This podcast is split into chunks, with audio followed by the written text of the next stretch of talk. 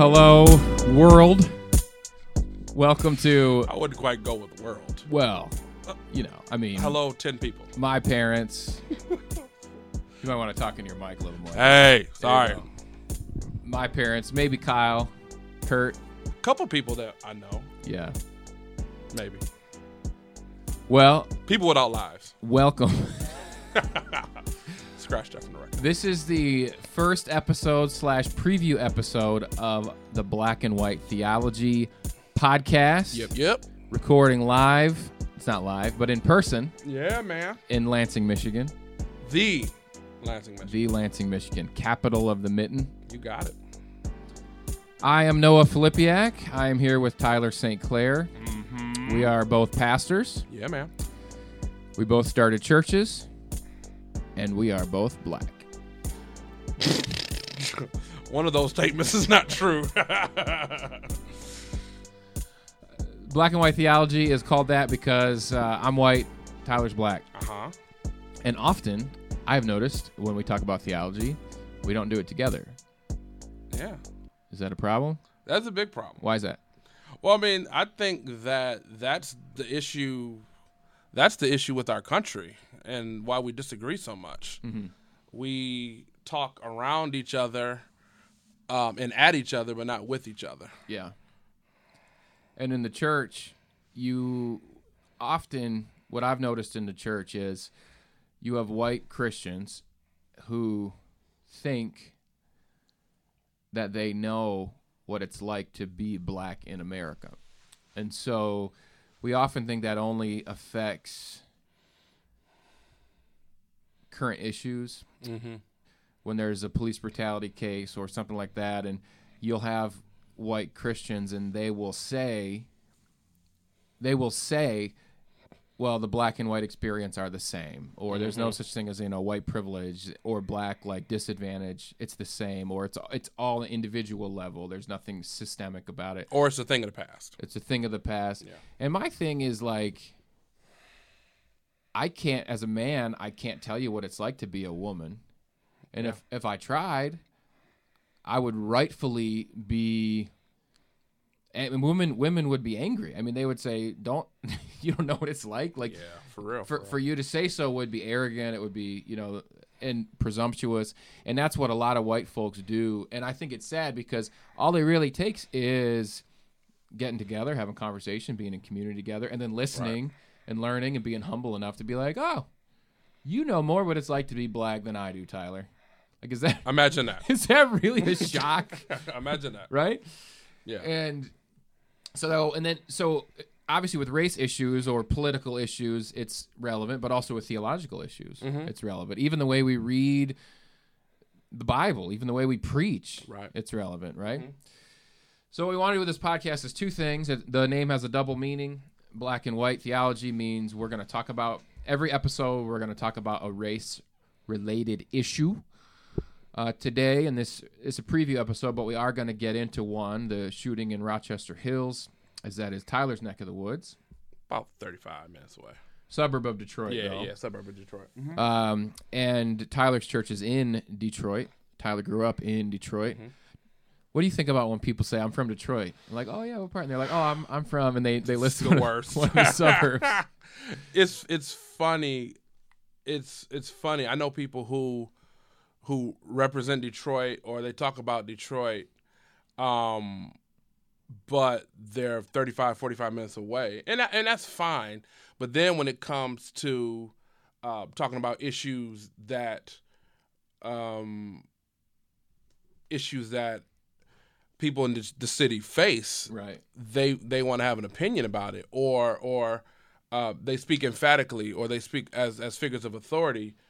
And like, no, you kind of live thirty-five, forty-five minutes away. So you can rep the city if you because you like the Tigers or the Lions. Right. But when it comes to talking about the school system, when it comes to talking about the disenfranchisement, disen, uh, the people being disenfranchised in the city, how do you speak with the level of authority and you and you're you're not engaged with these people? So it's just it's just it's funny to me. Uh, so I don't I just let it slide. I just nod and smile. I'm getting better at that. um, So that's one piece, is we'll we'll talk about an issue of the day, and it might be a current event issue, or it might just be something related to race relations or multi-ethnic church. For example, we won't talk about this today, but in a future episode, a, a soon episode, we will. One thing I want to talk about is often white folks will say, "Well, I don't see color." Mm-hmm. Do and this is a genuine question. Do people of color say, say that? I've never. Right. Oh, uh, of I. La, la, la, la, la, la. I can't. I can't recall hearing a person of color yeah, say like, that. Say, I don't see color. Yeah. Um, I'm colorblind. You know, that kind of thing. So we'll, th- those are things we want. We, and we want to talk about it. I want to be up. Por- it's up important for me up front to say, like, this is hopefully, and it, if we do do this, it'll be because we struggle as well, and and and Definitely. We're fallen. But we want this to be an educational podcast. We don't want this to be a soapbox or a rant or a, because often with race relations in the church or outside the church, it's just a lot of arrogance and pride and mm-hmm. yelling, and yelling doesn't help you learn anything. My right. hope is we can present things in a way that helps instruct and helps people learn, and, and there's people with genuine questions. The mm-hmm. the culture, I think, is very volatile around these issues right now. Right. So we're the reason we bring them up is not to talk down to anyone. Right. Um, and if we do, we want your feedback. We want to know that because we want to do better. We want to want to do it in a way where it's it's rec- you can receive it, even if you disagree, that you still receive it and consider it. Mm-hmm. Uh, the second part of the podcast is we want to talk about a theological issue. So we'd like to hear from you on issues you'd like to talk about. We'd like to do a mailbag section every podcast. So we have an email address set up just for the podcast. It is b w theology at gmail dot com. Mm-hmm. We also have a Twitter account, b w theology, at b w theology. We will follow you back. That way you can send us direct messages mm-hmm. if you want to be anonymous or write something longer uh, than the character count. If you want to say something racist, uh, Do don't not. have an egg. Do not have an egg emoji or an egg profile. Okay. Egg. If you want to say something racist, I would recommend direct messaging it to us. No, no, rather... at, at me. At my name. At Tyler P. Saint. Yeah. So we want to hear from you uh, because I think what will make this podcast successful and interesting is to have interaction mm-hmm. from listeners, from uh, my parents, from Kyle. Hi, Jim. From you got anybody that's going to be listening that you're bringing in? I hope so. That I can. Will your wife listen? Probably. Maybe not. Probably yeah, not. My wife won't listen. Yeah, they're not very supportive. We'll recruit. They people. Won't hear this, so we're we could we could talk about them. We're not very supportive. We're gonna hit the streets, man. We're gonna recruit some some listeners. We do. We need to do that. Yeah. So, uh, first thing we're gonna do for the preview episode, we're not gonna talk about an issue, but we're gonna talk about some of the issues mm-hmm. that we are going to talk about. Mm-hmm. What are some issues you want to talk about, Tyler? Um, one thing, one theological issue. Um, that I'm working out. So um, we're part of Acts. Our church is Cornerstone Church Detroit. We're part of Acts twenty-nine, um, and we would consider ourselves more reformed in theology. What What does it look like for a re- reformed church um, to do complementarianism well? excuse me, complementarianism well, um, and do it in a way that empowers women. Does it in Does it in a way that doesn't suppress the gifts of women, because I've seen uh, complementarianism done very poorly in churches that wave the reform banner. Um, so as a church, we're we're we're, we're figuring that out, and because we want to empower our women to to make disciples and to lead and to uh, be on mission. Um, so yeah, th- that's one thing. Mm-hmm. Um, let me think. And w- as you hear mm-hmm. these topics. If you're listening, these are things we'd like to hear from you on. You don't have to send in questions. You can send in your thoughts, your comments. That topic I'll, I'll give as a teaser really was almost like a church split issue for mm. us. And so um, yeah. I approach it with much sensitivity, mm-hmm. uh, much more than I used to. Mm-hmm. And I don't think people, I don't think people realize, some people realize how deep of like a church split issue that that, that can be. Yeah. And how deep yeah. some of those wounds go. So, yeah, we want to hear from you, men or women. Mm-hmm. Um, mm-hmm. Send us an email or, or a message, and uh, we'd love to in- incorporate that in when yeah. we do talk about that. Mm-hmm. Um, let me see, what other thing I would kind of, maybe we can talk about this a little bit. Um, like two weeks ago, or a week and a half, a week and a half, two weeks ago, um, the M L K fifty conference happened, and it was, I was just kind of sitting on the sidelines and watching much, much heated debate go back and forth. Um, it was funny that, you know, there was a lot of flack uh, from things that were said. And then the, the following week was the T four G conference. Mm-hmm. And uh, David Platt and Matt Chandler and Ligon Duncan talked openly about race. And I didn't see the same pushback. Mm-hmm. So it's just, you know, is it is it uh, is it only palatable when it's delivered in a nice package by a A polished uh, white Presbyterian man, mm-hmm. you know, as opposed to a maybe a black man that is frustrated, right, and passionate and vehement about these issues, because these are these are issues that he's facing face to face in his ministry context.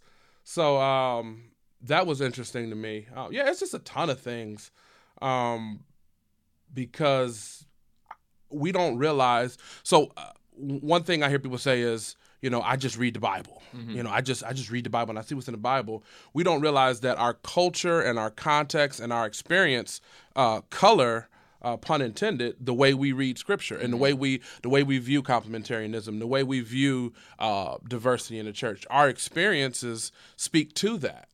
Um, so yeah, it's, it's it's just a lot of different things we could we could talk to talk about. Why you have a Joyce Meyer book on your shelf? I do not. they someone our church just moved. And all my books, I don't even know where that came from. Sure. We just moved buildings, and this is the first day, literally the first day I've worked in my office, which yeah. is the first day, by the way, in twelve years I've ever had an office.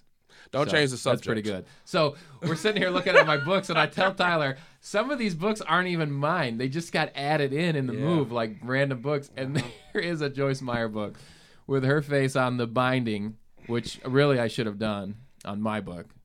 It's a slight, see no. the sideways promotion there, no. Tyler? Do you like that? I'm going to ignore that. So he yeah. has John Perkins on the same shelf with Joyce Meyer. He he, he but reads widely. One thing we do want to do, now that you mention that, yeah. I can tell you this. I'll give, uh, how about this as a as a good transition? I've never actually read a Joyce Meyer book, right? And you should. And I've never heard her speak. And you should. Uh, I have never read a Joel Osteen book. Oof. I've listened to a couple minutes of a sermon. Hey, yeah, yeah. Now, this is the thing. It's easy for me. I know very little about Joyce Meyer. I know a bit more about Osteen. I did a couple blog posts about him and his teaching and things like that. It's easy to just rip on him. Mm-hmm. Um, and when we approach these subjects, one thing we, we will try to do in the future is to analyze one of his sermons. Oh, boy. I don't know if we could read a book. I'd like to analyze one of yours. I'd be fine with that. I'd be fine with that. It will be as biblical as I can make it. Uh, what we want to show people, though, black and white theology, the second part of the meaning, I don't think I said this yet, is there that some theology truly is black and white, mm-hmm. uh, that the Bible says something that is correct, and if you say something outside of that, you are incorrect. Yes. And in our culture, even in the Christian culture today, it's it seems very unfriendly to point that out. And that wasn't the case in the Bible. Uh, there's a verse that I I take very seriously. It's uh, Titus one nine. It's instructions to elders. Hmm. And it's saying, he must hold firmly to the trustworthy message mm-hmm. as it has been taught, yep. so that he can encourage others by sound doctrine yes, and sir. refute those who oppose it. Mm-hmm. And when we do talk about sound doctrine, there is black and white. There's also some gray, right? There is some gray. Not ever in the Bible even tells us there's going to be some gray. It tells us we see through a glass darkly. It tells us mm-hmm. there's secret things that belong to the Lord. Yeah. Uh, but also when we hear doctrine that is not sound, we are to refute it. And so uh, there's a lot of people who like Joel Osteen, and and um, and we'd like to hear from you. So again, let us know what it is you like about him.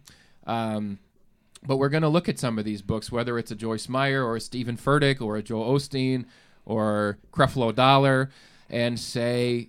Wait, something's wrong with Creflo Dollar's teaching? No, maybe not, right? Well, But you, you know what's funny? to, cut you, to cut you off, it's it's funny. Um, yes, there is. It's it's There is a um, what we call the prosperity gospel. And it's God wants you to be rich. God wants you to have all these possessions. But there is a there is a, a gospel, I call it a gospel of comfort, that's a lot more subtle, that is pervasive in a lot of churches.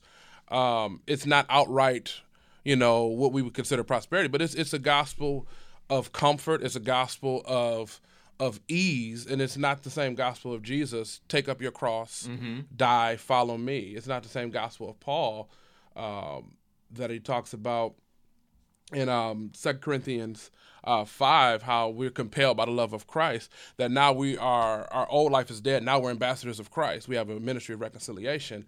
We have we have a ministry. We have a task. We have a new identity in Christ. Um, so there is, is a much more subtle gospel of comfort, a gospel of ease, a gospel of God wants you to, uh, God wants to smile on you and and bless your dreams and all that stuff. That is a lot more subtle than the outright Creflo Dollar, Joel Osteen stuff. Mm-hmm, mm-hmm. So, and what's interesting related to that, on the other side of the coin, there's a poverty gospel mm-hmm, as mm-hmm, well. Mm-hmm. And we can get into that. And, yeah, and, absolutely. And there's a stream where it's it's if you if you aren't poor, if you if you haven't if you own anything, if you have any yeah. possession that's mm-hmm. nice, if you buy something new, then you're not a real Christian. Yep. And, yep. And so um, yeah, th- that's a that's a tradition that I came out of. Mm-hmm. I came out of uh, I was in uh, in the Church of God in Christ for about eight years, and it was that it was that poverty gospel. It was that guilt-laden Um, legalism mm-hmm. that, you know, I thought was uh, I thought was the right way until I really read the Bible. Like, wait a minute, right? Yeah, you know, there's times that God wants to to bless me to to to be a blessing to the body. God wants to do these things in my life and do these things in our church, not for my own comfort, not for my own uh, gain, but to to share with the body of Christ. So, mm-hmm. yeah, a few other things we'll hit on. I mean, for me, I grew up in a Baptist church. I would say, I mean, now our church, we're non-denominational. Um, I've come to appreciate certain things about Reformed doctrine. Mm-hmm. And there's also things, because I didn't I didn't grow up Reformed. And, right. and I really I had one seminary professor, uh, Doctor Mike Whitmer, who's a great professor. He's written several books that I would recommend. In a, in a nutshell, he convinced me, I don't want to say he convinced me, but he showed me enough where I said, okay, this is really biblical, mm-hmm. a lot of this stuff. Right. But then within that, I have people close to me that there's some legitimate critiques or questions about Reformed theology. And, and on this podcast, we're going to go through some of those. For one, I think there's a real caution. There's, there's some Reformed folks who, and when we say Reformed, we don't just mean the Reformed Church of America or the Christian Reformed right, Church. Right. Just that, we're talking yeah. about the broader mm-hmm. Calvinism right. movement, uh, which you kind of have a gamut of denominations mm-hmm. that would fall under. But there is some arrogance out there. Oh, yeah. Uh, there's yeah. some arrogance. I've seen that. I've seen it where people don't really reform. Folks often don't want to associate with other believers yeah. who might not be Reformed. And I don't think that's right or biblical. Right. There's some legitimate questions to be worked through. A superiority. Superiority. Era of superiority, yeah. yeah. And mm-hmm. then there's some significant questions, too, such as, well, if God's in control of everything, then he's, he's making all these bad things happen, too. Mm-hmm. Uh, if God's in control of everyone getting saved and choosing who gets saved, well, then why would I evangelize? And there's some good philosophical questions that are raised that right. I think it'd be good for mm-hmm. us to work through. And so I'd like to do that. I'd like to go through the tulip and, and kind of give the, in, in my opinion, kind of the pro and the con. And, mm-hmm. and here's what's really sound biblically, and here's here's what's here's where the other side of the coin's coming from that we also need to consider. So, mm-hmm. yeah, I would, like I said, I would consider myself um, more Reformed. Um, like I said, we're part of Acts twenty-nine, um, but there there are brothers in Acts twenty-nine that would consider themselves cessationist, like don't believe in the The, the gifts and some of the working of the Holy Spirit, mm-hmm. and I and I and I don't agree yeah. with that. So yeah, that's another topic. E- yeah, even in even in yeah. Reformed, uh, even in Reformed camps, there is some some variance on these different things. Yeah, and that's another great topic in and of itself is tongues and and the idea of being a cessationalist is mm-hmm. that they have ceased, and we'll talk about that because I grew up in a cessationalist mm-hmm. church, and um, the church I pastor now is is a mix of those things. Yeah. And that's been a good journey for me to be on. And I'm not a cessationalist. Neither uh, am I. And, but we want to look at the Bible and say, what's black and white? Mm-hmm. Some of the verses I was given growing up, when I was older and read them later, I thought, wow, that's out of context. Like, really? Where'd you get that from? And I, and as I say that, even as we laugh, I don't I don't mean to mock the right. sensationalist Not at view. All. I really don't, because yeah. we'll give the other side of it, too. We're just kind of previewing it, but there's yeah. there really is two sides of it where there's... Um, two extremes, yeah. There's tongues, speakers, and et cetera, and they aren't doing it biblically at all. Yeah, I've seen and, it I've seen it abused. It, yeah. Coming out of, coming out of Pentecost. So I've been all over the place. I grew up United Methodist... Um, as a child, but I was wrong as two two left shoes and didn't become a Christian until I was nineteen. Then I was in the uh, Baptist church, and then I was in the Church of God in Christ. And all that. So I kind of been all over the place. Mm-hmm. And seen, I've seen the, the frozen chosen, where it's Father, Son, Holy Bible, where the Spirit is not even yeah. Spirit Spirit is not even acknowledged. Yeah. And I've also seen the wild charismania where people prayed for, you know, miracles and the tarrying for the Holy Spirit, mm-hmm, and mm-hmm. and tongues abused and people praying that, you know, your feet grow and just mm-hmm. bananas things. Mm-hmm. So I've I've seen seen seen it abused on both sides. Yeah. So. And there's just so much good stuff that we can talk that needs to be talked about. And mm-hmm. I think a podcast is this, hopefully a safe place for you as a listener to interact with us, because in the church sometimes it feels like you can't, or you get excommunicated from your church.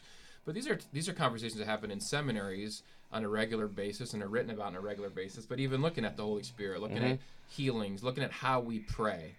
And there's two extremes about how we pray. There's an extreme right. of like, well, if you prayed for something and you have enough faith, it'll happen. Mm-hmm. And there's verses that can be can be kind of bent to, to seem like it might say that.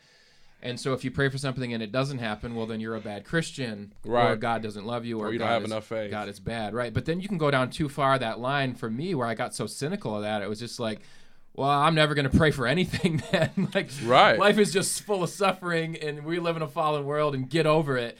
And right. that's not biblical either, because God is still working miracles, and mm-hmm. and uh, that's for sure. And and so there's there's some great biblical black and white, I think, on both of those, and there's also some gray area on on some of those. Yeah. And I think at the end of the day, with the black and the white and the gray, I think there's some things we can call out as that is not biblical. That's mm-hmm. but the Bible's black and white here, that's not biblical. Then there's right. things that are gray that we can say, like, we just need to respect both sides mm-hmm. here. Yeah. And, and be civil. And be civil yeah. and know that we're all believers. And and and frankly, I'm in several pastor groups. Some of them are groups where everybody agrees about everything, and there's yeah. some strength to that. There's yeah. also some weakness to it. Yeah. And even within those groups, there's some major weaknesses within those groups. There's other groups where I'm there and I take a humble approach to the things we don't agree on, mm-hmm. and I'm there for the the community and the fellowship and the unity of the body. And right. I have my limits, right? I have my limits. Mm-hmm. Uh, we'll talk about some of those things. And for some, their limits are going to be in different places. Right. Views about homosexuality, the conversation on that topic is so different today than it was even five years ago. For real. Yeah. Uh, ten years ago. I mean, the, the limits are changing for people, but I think you have your limits of saying this is black and white in Scripture and this isn't. Right. Uh, and that'll be a great topic to talk about as well. So if you have more topics you ha- that we didn't mention that you'd like to talk about, let us know. And if there's any that we just talked about that you want to interact with us on, at B W Theology on Twitter, and then at uh, b w theology at gmail dot com. Today, for our race relations topic, we're going to uh, introduce it with a, it's about four minutes, four minute video. You'll just hear the audio of it. It is from Fox two, which is a Detroit news station. And Tyler, why don't you give us just a, a quick synopsis of the story, your neck of the woods, but has made national headlines. Yeah. Um, long story short, um, young young black man, uh, I believe he's fourteen, um, missed missed his bus, and he stopped at a house that had a neighborhood watch sign on it to knock and to get um, directions, and he was met with uh, very a very bad response. Um, he was knocking on the door saying, "Hey, I'm just looking for directions." And the woman assumed that he was attempting to break into the house. Uh, husband comes down and with a shotgun and shoots at him as he ran away. Um, thankfully, by God's grace, this young man was not killed. um, because this um, could have ended a lot worse. So, uh, yeah, it's just very, very, very unfortunate. Thank goodness the, the man was arrested, and it sounds like uh, Oakland County is going to prosecute uh, heavily, but it's just it's very unfortunate that this is the reality um, that you are um, often, as a black man, viewed as a threat, viewed inherently yeah. as evil, inherently as a threat, inherently wrong, uh, just because of size. Because his mom, if you read the article, his mom says, you know, as a black man, if you don't look your age, you're automatically viewed as a threat, and you, you're viewed as, uh, you know, viewed as someone who's going to do ill just because of your size, just because of uh, your complexion. So uh, it could have ended a lot worse, but it's, I'm sure this young this is going to be a situation that sticks with this young man uh, for the rest of his life. So what you'll first hear is Randy Wembley from Fox two. Shouts to my man Randy, who goes to the church that sent out you. Yes, right? Sir. Shouts right. to Restore Church. So listen in, and then we'll give you our thoughts. Yeah, guys, seemingly fear. This young man says he overslept and missed the bus, so he tried to walk the bus route to school but got lost. He didn't have his phone with him, so he knocked on someone's door for directions and almost paid for it with his life. I'm kind of happy that I didn't become like a statistic. fourteen-year-old Brendan Walker is fortunate to be alive. He was almost gunned down Thursday morning asking for directions to Rochester High School. Happened right outside of this house on South Christian Hills in Rochester Hills. Got to the house and I knocked on the lady's door. Then she started yelling at me and she was like, why are you trying to break into my house? And I was trying to explain to her that I was trying to get directions to Rochester High, and she uh, kept yelling at me. The guy came downstairs um, and then he grabbed the gun and I saw it, and then I started to run, and then that's when I heard the gunshot. Thankfully he missed. Brennan kept running, hid, then cried. Oakland County Sheriff deputies arrived soon after and took the woman's husband into custody. Your son almost became a hashtag. Almost became, exactly, and that's exactly how I feel, like, wow, because you were trying to get to school. I found out later that um, the only reason he missed is because he forgot to take the safety off. The family's Ring doorbell recorded that near-deadly encounter. Investigators showed Brennan and his mom, Lisa, the video. It confirmed their suspicions. One of the things that stands out that probably angers me the most is while I was watching the tape, you could hear the wife say, why did these people choose my house?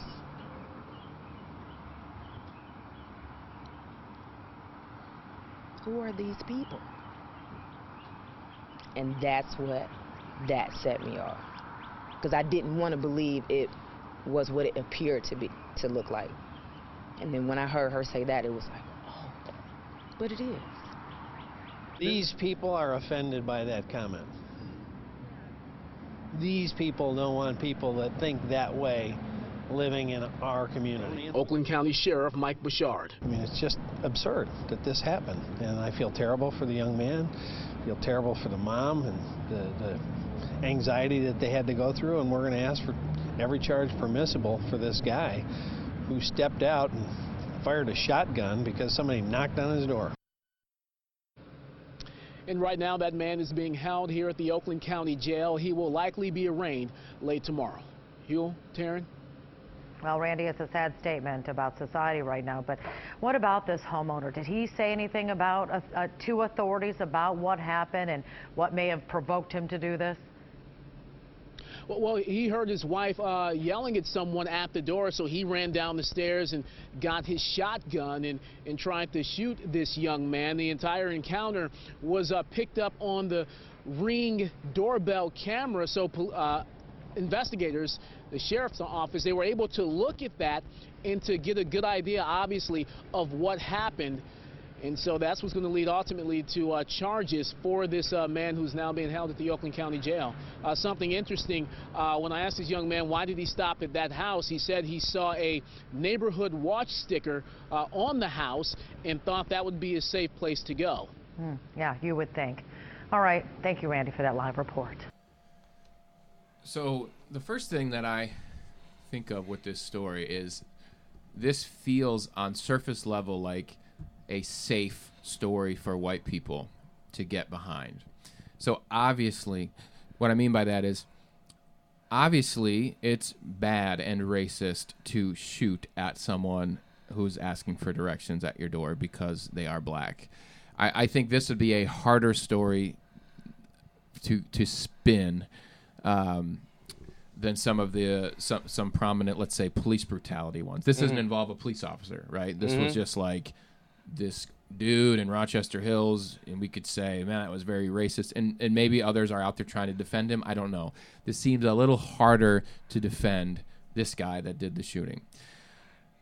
I think it's very important that that isn't the only conversation happening, because mm-hmm. I think you can pat yourself on the back and say, oh yeah, that was bad. Okay, I'm not, I'm, I don't even like using the words like I'm not racist, because people define that word so um, narrow, in such mm-hmm. a narrow way. But there's something deeper going on here. Mm-hmm. What is it like to be a black man in a white neighborhood? I think that's the deeper yeah. conversation, yeah. right? What's it like to be in Rochester Hills as a black man? Mm-hmm. And that's something that needs to be talked about. I mean, you spent considerable time, was it in Midland, I believe, yeah, you know, man. for college. Ooh. And, um, you know, those are things where a lot of white folks listening, and again, when we approach these issues, we're, we're just, it's, to me, it's it's just saying, let's all put down our weapons that the our political radio has told us to, to wear. Mm-hmm. Let's all turn turn that off. Let's just, all the preconceptions we have. We've been we've been taught things like, well, it's all about individual responsibility, and if you talk about systemic issues, you're not talking about individual. Mm-hmm. We're not, we're, or it's anti-gospel. Anti-gospel. Yeah, just you, talk about Jesus. You're forsaking the gospel. So, so we're we're we're we're just saying um, there's two sides to things, and, and we're not taking. We're, we we understand that, and we want to be comprehensive in this. But how would a white person living in a white neighborhood, which is what I grew up in, mm-hmm. how would a white person living in a white neighborhood know what it was like to be black living in a white neighborhood? There's no way we would know. No way. There's yeah. no. And I would really just calmly and humbly and with love ask white listeners to ask themselves that question. Yeah.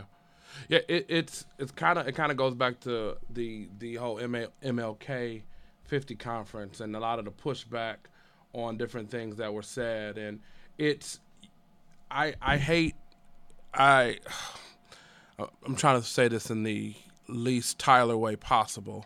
Um, I have a problem when excuse me I have a problem when I hear my white brothers and sisters so.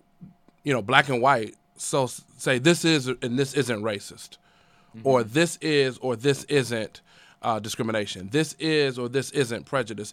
With, with, with such uh, so vehemently, because I don't think necessarily that you're the one that right. can s- yeah. slam that gavel and say what is racism. Yeah. Um, as you know, in the majority in the majority uh, context.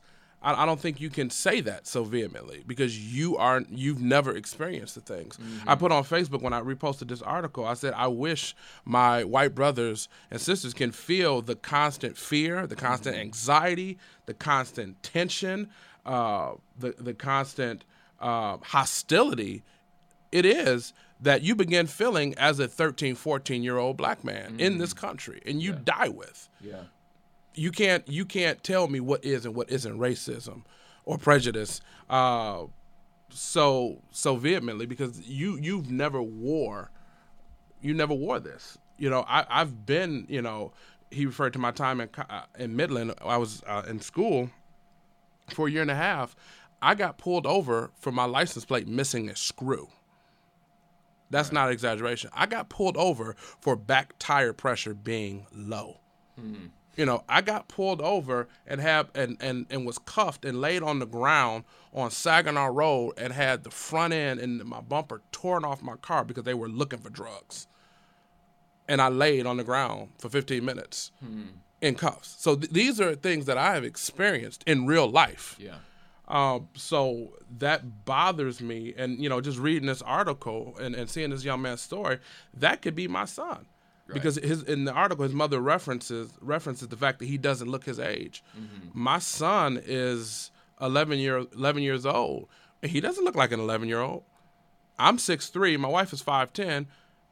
Th- these are the fears that I that I wrestle mm-hmm. with, that my son is going to be a, a large black man mm-hmm. that possibly gets pulled over by police with multiple cars, mm-hmm. because that's what I experienced. Yeah. So, yeah, to your point, we need to listen, and I would love to see my, my white brothers and sisters take the role, the, the more active role of, of listener. Um, was it James one? I can't remember the verse. James chapter one says, be slow to speak, quick to hear. Mm-hmm. Um, I, I would love to see that more oftenly, instead of saying, oh, well, we, we dismissed Doctor King. We dismissed the Doctor King conference because Doctor King uh, had adulterous relationships and his theology was messed up. Why are we celebrating this person?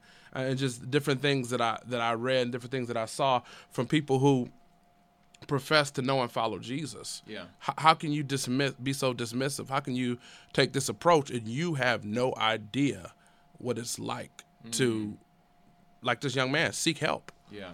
And be met with bullets. Yeah. Yeah. And under that, one of the things you said at, there at the beginning about white folks who think that they are able to decide what is racist or what isn't racist. Mm-hmm. And what I've observed is that comes from, and so I'm, I'm asking white folks here to see if you agree with me on this, and then if so, to push yourself past this. So we, we've learned, we've just been conditioned to define racism as an individual mm-hmm. encounter. So yeah.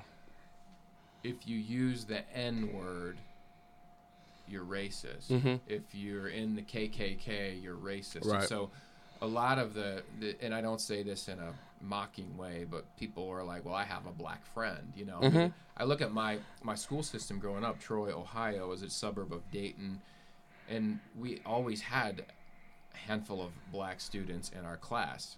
In a class of thirty, you'd have one, maybe two black Oof. students, you know, the rest white. Our graduating class, three hundred thirty, I don't know off the top of my head, but maybe ten students that were black out of like three hundred thirty, right? I can't imagine that. And it wasn't like, and, and so a white person's definition of racism is, well, that would be racist if, like, the white students were calling them the N-word. Right, right.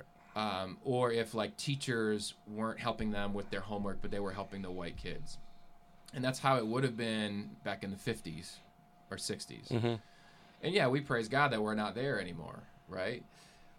But that is, we, we have to realize that that is a very elementary understanding of what racism is. It's a very narrow understanding of what racism is, that even though I had, I was friends with those black students, and some of them were excellent athletes, were the star athletes. Oh, imagine that. In our school, right? And so, and, imagine that. And so then what would happen is that they would almost, and you could easily say, well, they're not mistreated. They're they're seen as like, they're adored, you know, sort sort of thing, mm. almost like a celebrity because of the athletic prowess that, that some of them had. And then you talk to a black student who's been in an all-white environment about race, and listen. And the only, it's so hard for a white person to ever experience that, because we are the majority. Right. And we've, uh, not just numerically, but historically, and these are just historical things. You don't, you can reject historical fact if you want. Yeah. But I mean, our country was built off of racism. It mm-hmm. was built off of racism that put white people in power and kept them there. And yeah. you starting with the Native Americans and then moving into African American slavery, and um, you know, that's that's bred into the foundation of who we are. Yeah, it's in the D N A. Yeah. As a country. And so for me as a white person, I have I attended an all black church uh, during my sabbatical. Um, and that was the only time I'd ever been the only white person in a room of three hundred black people. Mm. It was uncomfortable, mm. right? I, I, I felt like I sh- I was shining. Mm. I was glowing. Right. I had to leave early I, I had a meeting and the service was going a little bit longer, and I thought we do that. We do that, yeah. And when I left early, what I was thinking was, oh great, they're all going to think I'm leaving early because I didn't like the service, mm. or I don't like black people, or, or whatever, right? And I'll say this: most white people have never even had that experience, yeah. as as little of an experience as that is.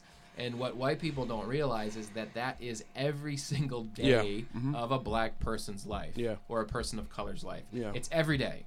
Yeah. It's glowing. It's being like, I'm the only black person in the room. Yeah. And this is a white room. The, things are being done in a yeah. white way. And all the people in leadership I'm seeing are white.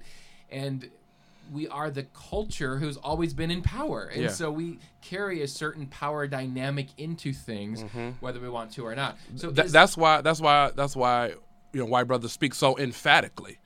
Yeah. This is why, yeah. this is why, this is not racism yeah. because you've been able to We've determine. Been the ones that determines everything forever. Yeah. Yeah. You know, it's, and it's, and it's the, the whole, like my, my blackness isn't a subconscious reality.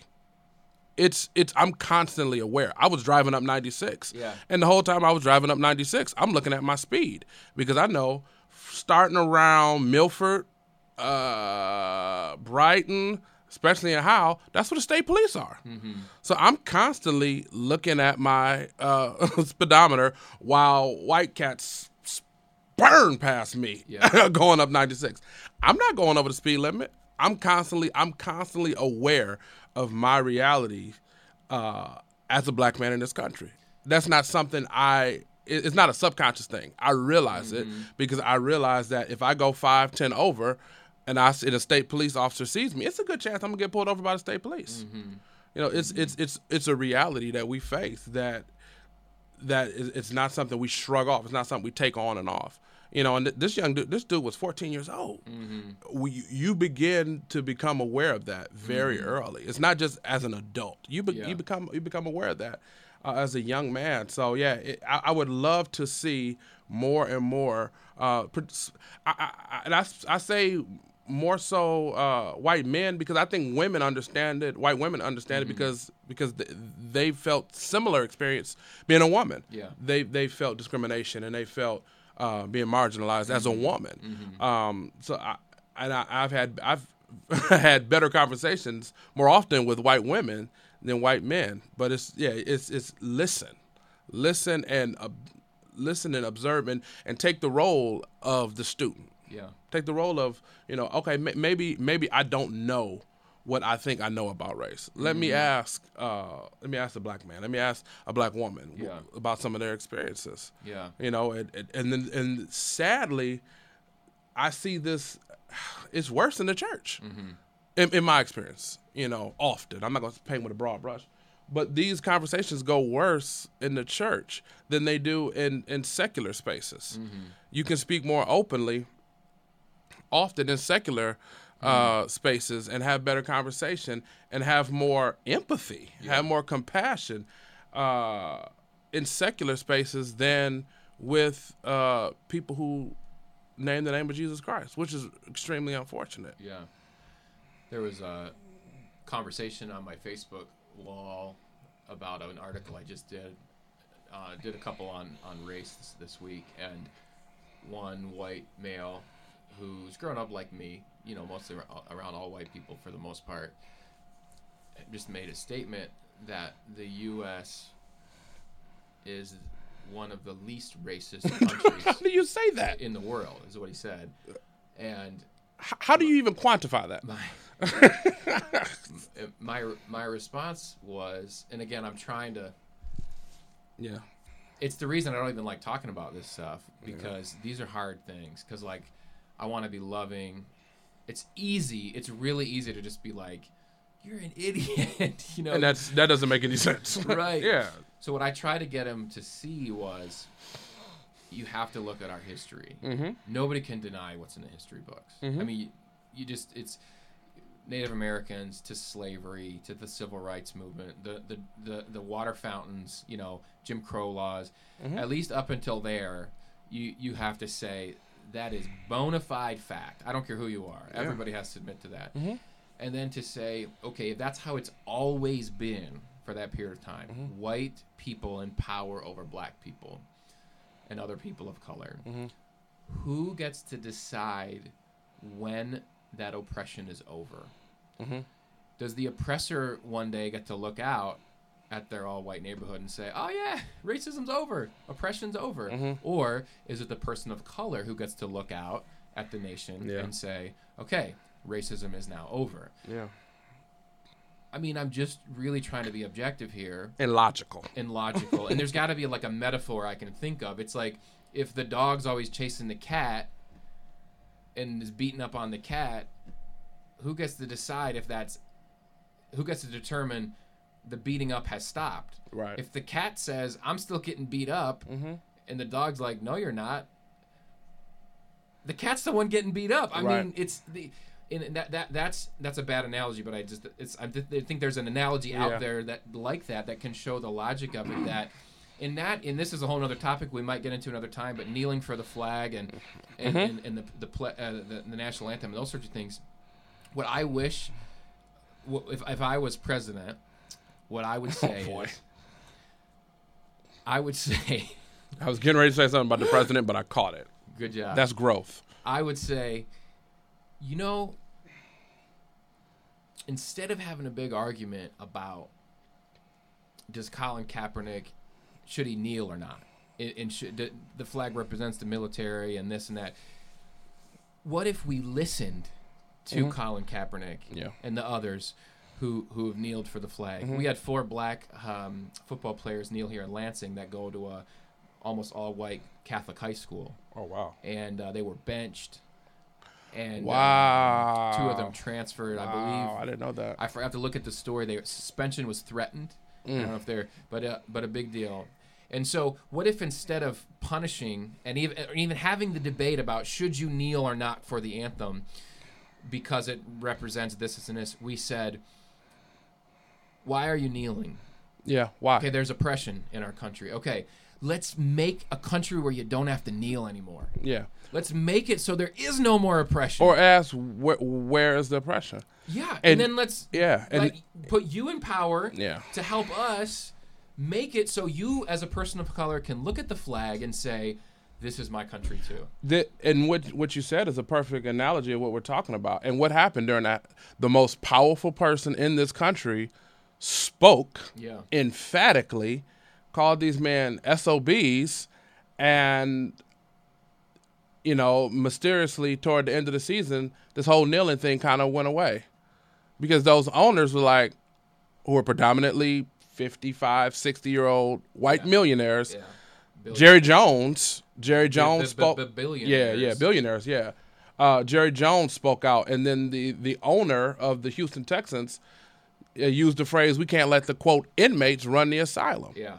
And then a couple weeks ago said he wished he didn't apologize for saying that. So here, here, here, here's when, when you're allowed, when when the majority is always allowed to write the narrative, mm-hmm. is always allowed to write the rules without the input of the minority. This is why, mm-hmm. this is why we have what we have. Yeah. You know, um, it, it's crazy, man. It's crazy. And I'll say this, this is kind of, maybe my concluding thought to this conversation is we there's something about human psychology, and maybe someone who's majored in psychology could, could email us and tell us about this, but we love taking sides. Like we mm-hmm, love verses. Mm-hmm. So even right. as you're talking, and I can think about what a white brain would respond to several of the things you said. I cannot do that. Right? And this is where I hope what we can do in this podcast is help white folks and people of color to, we need to transcend, especially as believers, right. we need to transcend all of the verses that are out there. Right. By verses, I don't mean Bible verses, I mean Republican versus Democrat. Right, conservative, Conservative liberal, versus yeah. liberal. When you are talking about being pull, not wanting to go over the speed limit because you got pulled over by a state trooper, uh, a, a, a narrative that's developed. And, and I'm not saying one side or the other is to blame for it. It's just the way humans are wired. It's police versus black. So you mm-hmm. have signs that say police lives matter as a critique or maybe even mockery, but a co- to combat black right. lives matter. Mm-hmm. And, and my point to that is when Tyler explains he doesn't go over the speed limit in that area because of state troopers, what I would ask, and I hope to tr- help train Christian, responsible, mature white folks who really want to grow in this area, is not to allow that knee-jerk reaction to come right. into your ear, which says, Tyler just said all police are bad. Right. He right. didn't say that. Mm-hmm. He just said that if he speeds in that area, he'll get pulled over. Right. He gave you some examples of some police that are bad. Mm-hmm. There are many who aren't bad. Many, many who aren't bad. And right. within the many that aren't bad, they still do work within a system that, if you look at history, mm-hmm. we cannot deny things like lynchings. Right. Ferguson didn't burn because of Michael Brown. Right. Ferguson burned because of lynchings, yep. because of things like Emmett Till, because of right. a history right. where whites in authority, police officers and others, are were able to do whatever they want to black yeah. people. Same thing with Detroit in sixty-seven. Yes, the mm-hmm. Detroit riots. Uh, black Christian told me about this, uh, the Big Four, who Oof. would go through yep. Detroit mm-hmm. in a in a this a, a Monte Carlo, a big vehicle. I forget yeah. what he said, a Caprice, something like that. Yeah, it's and, Caprice probably. Uh, yeah. And they would four white officers, I believe, two in the front and two in the back. Yeah, and they big would four. just yep. oh yeah get out with billy clubs and just beat black men that were standing around. And there, there's so much history to it. But my point Oof. is yeah. that when someone makes a statement about something going on today. Mm-hmm.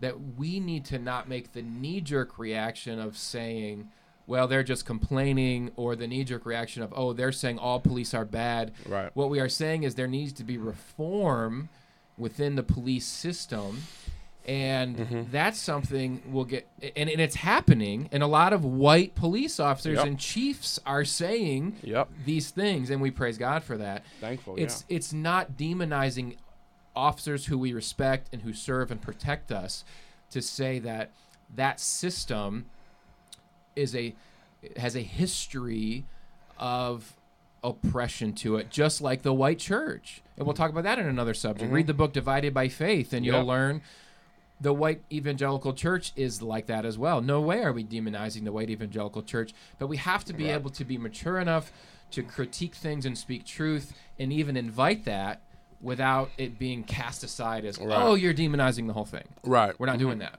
Right. Yeah, it's, yeah, by no means am I saying every every single experience I've ever had with a police officer is bad. Mm-hmm. I'm not saying that. Uh, I've had some good ones, interactions with police officers. But we can't deny the reality that blacks are policed differently in this country. We can't deny the fact that black men make up maybe seven percent of the population, but close to forty percent of the prison population. Mm-hmm. Why is that? Mm-hmm. Why is a black man, um, I, I can't think of the exact statistics off the top of my head, but they're two to three times uh, sentenced uh, more harsh than white men that commit the same crimes. Mm-hmm. You know, uh, why is that? We we have to look at these things and not just say, oh, you're saying all police is bad. Oh, you're saying... Uh, all black men are criminal. No, there. That's the gray area. Mm-hmm. That's the gray that we need to get into, mm-hmm. and not avoid the black and the white uh, facts that there are major issues um, in predominantly white-run denominations. Mm-hmm. You know, you and I both uh, share a past where we, we were connected with organizations, and you look at things, it's like, huh? Yeah. yeah. And hopefully what we can do through this is give some concrete things. Mm-hmm. I know us white folks like concrete things. True. And and that, that's okay sometimes, usually. It's a good and bad thing. Mm-hmm. But there are some concrete things, mm-hmm. like putting people of color in leadership mm-hmm. and in authority, and without the knee-jerk of, well, that's affirmative action. No, they're not qualified. You know, all those sorts of things. There's we'll, tons of qualified. We'll, we'll get into that. And mm-hmm. so hopefully... what we've done in this preview episode, this first episode, is is gotten your the cogs spinning in your brain, that there's topics you want to hear more about. Tell us those things. Maybe you're upset, and that's okay too. We want to hear that from you. We want to hear your perspective. We want to treat it fairly. Absolutely. And then and talk through that. And so I'm going to conclude this first episode and and just ask a couple things. One, we're going to try pretty hard to put up regular episodes, hopefully every other week. Mm-hmm. a little bit to be determined, but hopefully every other week. So we we do ask that you subscribe, and we think that'll help this. Previous podcast we've done, it's been very sporadic, and we think it helps the interaction. Hey, we're busy. We are busy. And so we're pastoring churches. If you want us to do this every other week, just send us um, any quantity of money, as long as it's three digits and above. You know, you can just start with one hundred, and, but anything above that is fine, too. That'll help us stay on a every other week basis.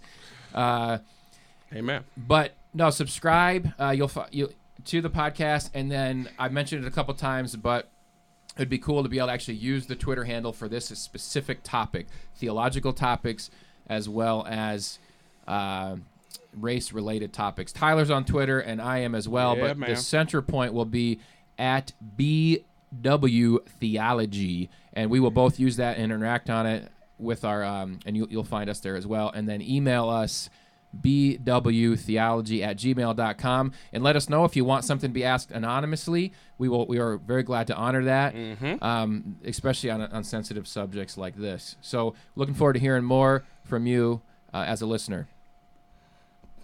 Yeah. Goodbye.